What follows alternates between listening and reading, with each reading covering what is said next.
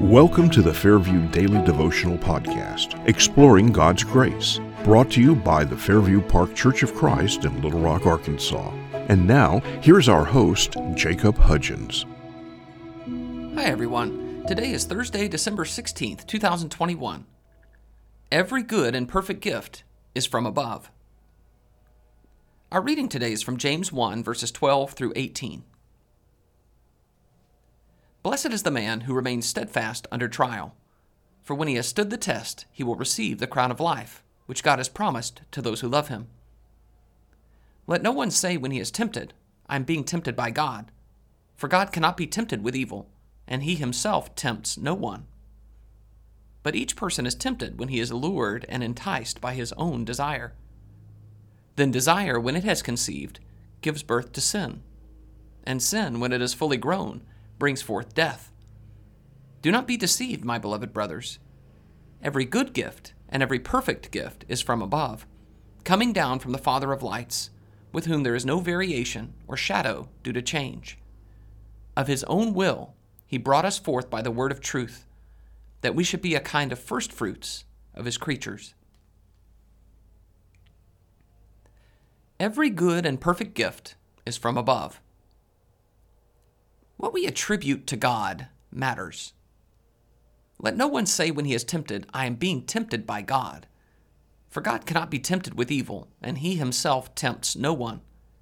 But each person is tempted when he is lured and enticed by his own desire. Then desire, when it has conceived, gives birth to sin, and sin, when it is fully grown, brings forth death. James 1 13 15.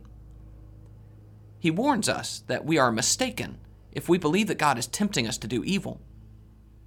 God's gifts are never intended to push us towards sin because He cannot be tempted by evil and He Himself tempts no one. There is also a dangerous refusal to take accountability in this attitude.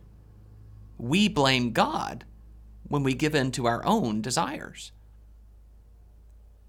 God's gifts are of a different type. Do not be deceived, my beloved brothers.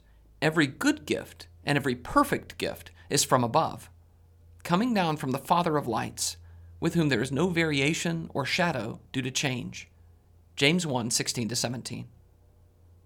There is a risk that we will be deceived, misunderstanding God's sovereignty as his approval of evil.